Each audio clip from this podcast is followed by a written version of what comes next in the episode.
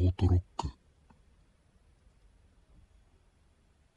遠出に仕事へ出かけた際、帰りが深夜になったので、車中泊をすることにした。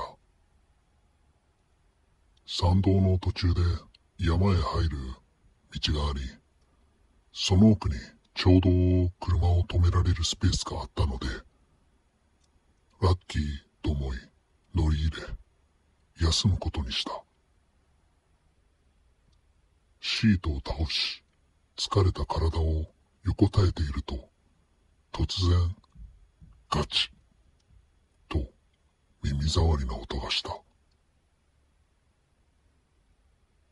車のオートロックが解除されていた。キーは車に刺したままだった。体が解除ボタンに触れたわけでもない。変だなと思い、再びキーをロックし、横になる。しばらくすると、またガチとアンロックの音がした。慌てて即座にロックし直すが、その直後にまた解除された。